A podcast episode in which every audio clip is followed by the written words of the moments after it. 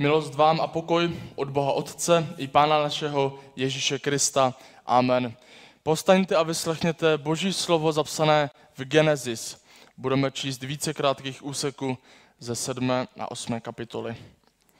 600 let bylo Noému, když nastala potopa, vody na zemi. Před vodami potopy vešel Noé a s ním jeho synové i jeho žena a ženy jeho synů do archy z čistých zvířat i ze zvířat, která nejsou čistá, z ptactva i ze všeho, co se plazí po zemi, vždy po páru vešli samec a samice k Noému do archy, jak mu Bůh přikázal. Po sedmi dnech pak pronikly na zemi vody potopy. V šestistém roce života Noého, 17. 17. den druhého měsíce, se provalily všechny prameny obrovské propastné tůně, a nebeské propusti se otevřely. Nad zemí se strhl lijavec a trval 40 dní a 40 nocí. Potopa na zemi trvala 40 dní, vod přibývalo, až nadnesli archu, takže se zdvihla od země. Vody zmohutněly, ale stále jich na zemi přibývalo. Archa plula po hladině vod. Vody na zemi převelice zmohutněly, až přikryly všechny vysoké hory které jsou pod nebesy. Do výšky 15 loket vystoupily vody, když byly přikryty hory. A zahynulo všechno tvorstvo, které se na zemi pohybuje. Ptactvo, dobytek i zvěř. A také všechna na zemi se hemžící havěť, i každý člověk. Bůh však pamatoval na Noého i na všechnu zvěř a všechen dobytek, který s ním byl v Arše.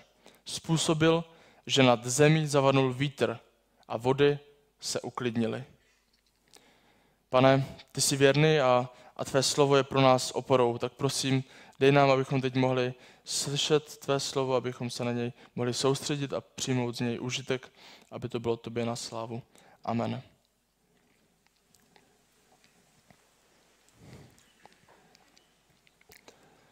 Minulý týden jsme započali naši postní sérii Bavili jsme se o hranicích, hloubce, stvoření zákonu.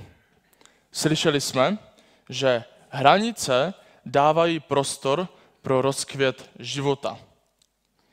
Celé postní období procházíme několik ústředních témat, které stojí na určitém biblickém příběhu.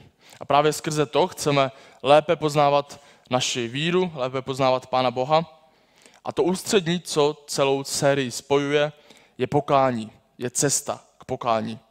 Což souvisí i s tím postním obdobím, tedy s cestou k Velikonocům. A dnes jsme se od stvoření dostali k tomu tragickému příběhu potopy a Noého. A naším ústředním tématem je chaos. Proč chaos? Na to se koukneme. Je to už skoro 12 let, co bylo zemětřesení v Japonsku. Po němž následovala obrovská vlna tsunami. Měla až 38 metrů. Počet obětí byl okolo 28 tisíc. Vlny poškodily třeba i jadernou elektrárnu Fukushimu, což uzavřelo celou blízkou oblast na dalších minimálně 11 let. Voda z tsunami se dostala někde až 12 až 10 kilometrů do vnitrozemí. A kromě té velké ztráty na životech byla tahle katastrofa taky ohromně drahá. Předpokládá se až přes 300 miliard dolarů. My jsme ve 21. století a i dnes do jisté míry jsme bezbraní proti mnohým přírodním katastrofám. To jsme viděli i v poslední době. A co teprve lidé biblické doby, když slyšeli o té velké potopě za času Noého. Nevím jak vám, ale mě ten příběh možná už trochu zevšedněl, že je pro mě těžké si představit tu brutalitu celé události. A právě když mluvíme o, o tsunami v Japonsku, tak to pro nás může být trochu blížší. Přírodní katastrofa, proti které člověk nic nezmůže. Člověk proti tomu stojí bezbranný. A to je právě i příběh té potopy za času Noého. Už od počátku Bible se nám ukazuje spojitost mezi mořem a mezi chaosem. Země byla pustá, prázdná a nad propastnou tůní byla tma, ale nad vodami vznášel se duch boží. Bůh stvořil svět, ale potom, než jej začal formovat a dávat mu pořádek a smysl, tak svět byl plný chaosu. Prázdnota, beztvarost, žádný život, všude voda.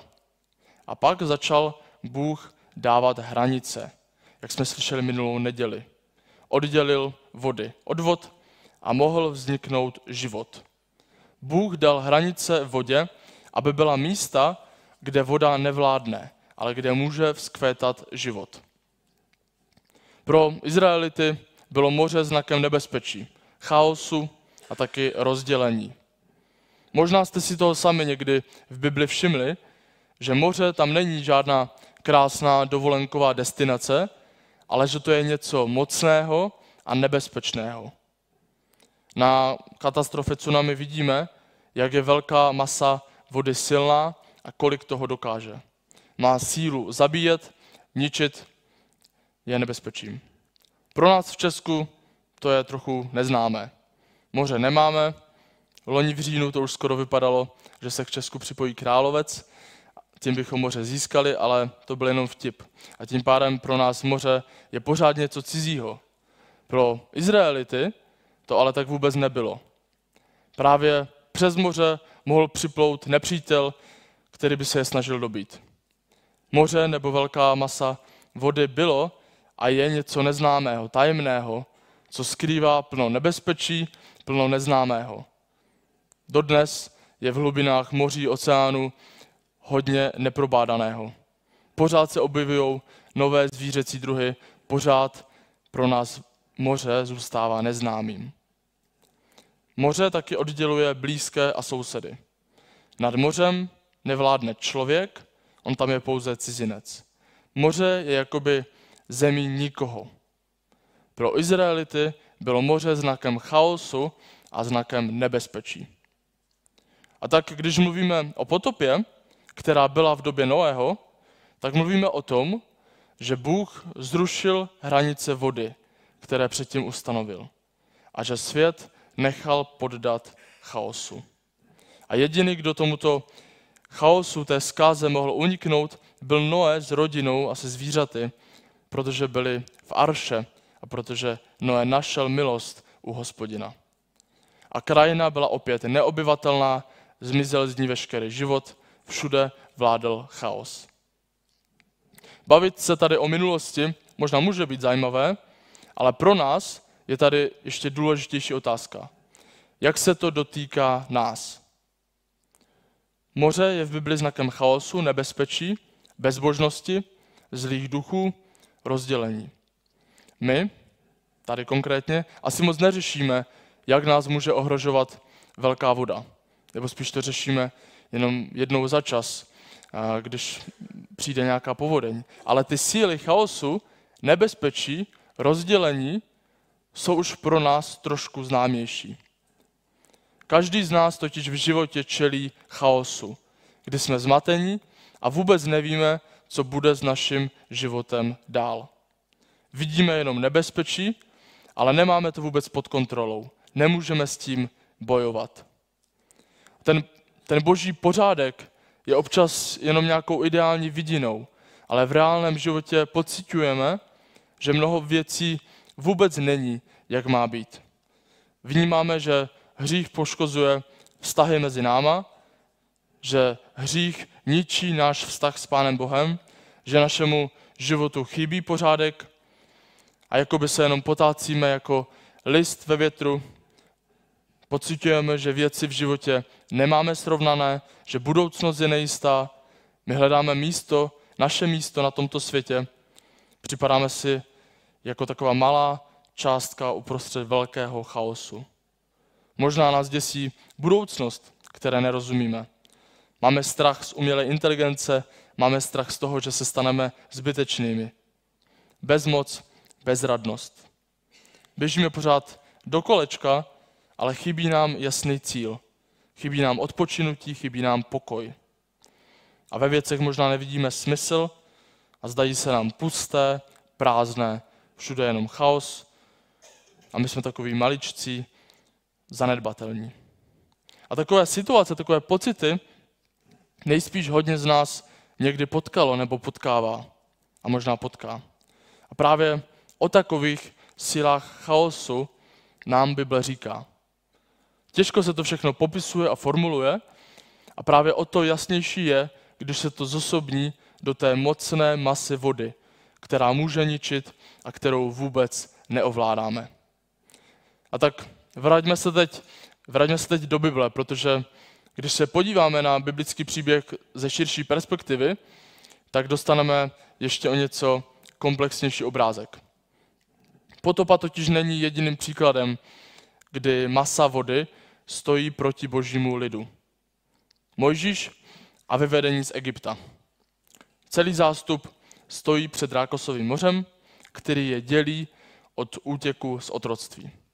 Můžou se přes něj dívat na svoji krásnou budoucnost, ale která je, vypadá to, nikdy nečeká, protože egyptiané jsou jim v patách. Ale Bůh je v tom nenechá a skrze Mojžíše nechá rozestoupit moře. Izraelský národ prochází suchou nohou do krásné zaslíbené budoucnosti. Bůh dává tomu nepřátelskému moři hranice. Chaos už více nevládne a ten lid může projít. To stejné moře pak ale jen o něco málo později zabíjí egyptiany, kteří se tam utopí. Co v obou příbězích zůstává společné? V tom u Noého a u Mojžíše. Nad mořem přeci jenom někdo vládne a je to sám Bůh. On má moc nade vším tímto chaosem, nebezpečím. Moře není silnější než on. A s tímto vším se teď přesuňme do Nového zákona. Jaký měl Ježíš vztah k moři? Jednou po vodě chodil. To je fascinující, zní to, zní to tak hustě, kdo by to nechtěl. Ale tady nejde o to, jak moc husté to je. Tady jde o to, že se nám ukazuje, Ježíš je pán a má moc nad vodami. On vládne nad tou silou chaosu, nepřátelství, bezbožnosti. On může chodit po moři. Potom druhý příběh. Ježíš se plaví po jezeře s učedníky, přijde velká bouře, všichni se bojí o život, ale Ježíš klidně spí. Ježíš je pán a tou silou chaosu a nebezpečí není ohrožen, ale může spát. Pak jej učedníci probudí, on řekne, zmlkni, utiš se a bouře se utiší. A učedníci se diví, kdo to je, že ho poslouchá vítr i voda. A v těchto situacích se ukazuje Ježíšovo božství, že má moc nad mořem. V jiných náboženství existují, existují příběhy o tom, jak se bohové eh, perou, jak bojují s živly moře, chaosu, ale Bible nám představuje úplně jiný příběh. Představuje nám Boha jako jiného. Bůh s nimi nebojuje, on nad nimi už vládne. On nad nimi má moc. A to nám zase trochu dodává naději. I když propadáme ve svém životě chaosu, bezmoci, tak pamatujme, že Bůh nad, nad nimi vládne. Pán Ježíš vládne nad tím vším a to je i ten únikový východ pro nás. Ale nechci tady spadnout k těm k takovým laciným a instantním řešením na všechny problémy. Jo, Bůh má moc utišit moc chaosu v našich životech, ale neznamená to, že všechno bude hned v pohodě a bude to easy. Noé v korábu taky to neměl moc jednoduché. Vždyť se plavili po obrovské uh, mase vody, pravděpodobně divoké vody. Takže to nebyla žádná výletní plavba s vyhlídkou, ale byl to boj o holé přežití, ve kterém spolehali jen a jen na Boha. Bůh je převedl i skrze jistou smrt, ale ta cesta byla pořád těžká. Ani v našem životě ten boj není pohoda. Možná se nám tady nabízí i otázka po zlu, po katastrofách. Pokud Bůh má moc nad přírodními silami, pokud má moc i nad chaosem, proč to nezastaví? To je fakt hodně široká, obtížná otázka, na kterou dneska moc nemáme čas, abychom si ji věnovali. Ale ve zkratce pamatujme, že žijeme ve světě, který propadl hříchu a že celé stvoření sténá a žije v otroctví zkázy. Bůh ale není tomuto utrpení vzdálený, ale sám se stal tím, který, který trpí s námi. Příběhy o potopě a o projítí Rudým mořem jsou zmíněny i v Novém zákoně. Mluví o nich, mluví o nich uh, Petr i Pavel a oba dva je staví do paralely se křtem. Tak jako skrze vodu byl zachráněn izraelský lid, tak jako v korábu byl zachráněn Noé, tak i nám je dána záchrana právě skrze křest. Bůh si používá tu nebezpečnou vodu, plnou chaosu a skrze ní a Boží slovo nás spojuje s Kristovou smrtí. My jsme spojeni v Kristově smrti a tím sice propadáme tomu chaosu a nebezpečí, ale díky tomu můžeme být s Kristem taky vzkříšeni. Náš boj taky nezůstává při takové obecné výzvě bojuj, ale v Bibli najdeme místa, které nám říkají, co konkrétně můžeme dělat. Máte-li však v srdci hořkou závist a soupeření, nechlubte se a nelžete proti pravdě. Vždyť kde je závist a soupeření, tam je zmatek a kde je jaká špatná věc. Nebo potom Pavel, když říká, jak má vypadat zhromáždění křesťanů, tak to podkládá slovy, neboť Bůh není Bohem zmatku, chaosu, nýbrž Bohem pokoje. To znamená, že i při našich setkání, setkáních má být jistý pořádek. Odhodit závist, soupeření a usilovat o pořádek. To jsou základní kroky, jak můžeme proti chaosu začít bojovat. Bůh má moc nad silami zla a chaosu. My ne. A proto je potřeba, abychom za ním chodili s prozbou o pomoc. To pokání, kdy si uvědomujeme vlastní nemohoucnost a uznáváme Boží všemohoucnost, tak to je krok k pořádku a pokoji. V životě pořád čelíme chaosu, strachu z neznámého, nebezpečného, možná nemáme život uspořádaný. Ale ve zjevení 21 máme zaslíbení. Potom jsem uviděl nové nebe a novou zemi, neboť první nebe a první země pominuli a moře již nebylo. Moře již nebylo. To je zaslíbení věčnosti. Na počátku Bůh vzal vládu nad vším mořem a chaosem a dal prostor k životu. Teď můžeme říct, že žijeme na pobřeží, neustále na pokraji, na tom kraji toho chaosu. Ale zaslíbení, které máme na věčnost, je, že moře již nebude. Ta budoucnost bude realitou bez chaosu, bez nebezpečí, bez nebezpečných věcí, se kterými nemůžeme nic udělat. Bude to realita bez smrti a bez nesmyslnosti. Všechna marnost tohoto světa bude překonána. A my se dočkáme toho opravdového šalom, toho pokoje. Pokoje ne ve smyslu pasivní nečinnosti, ale pokoj ve smyslu dokonalého stavu, dokonalého bytí. Pokoj, kde už moře není. Chaos už více nebude. Jméno Noé znamená odpočinutí. A stejně jako Noé proplouval díky boží milosti přes vlny chaosu a té nesmírné smrtelné síly, tak i my čelíme moci chaosu, nepořádku a bezmoci z boží milosti. Můžeme ale svoji naději upínat k němu, k Bohu, protože, protože nám je zaslíbeno odpočinutí. Stvoření už nebude podléhat více marnosti, ale zavládne, zavládne pokoj, šalom a všechno bude mít smysl. A toho chaosu už více nebude.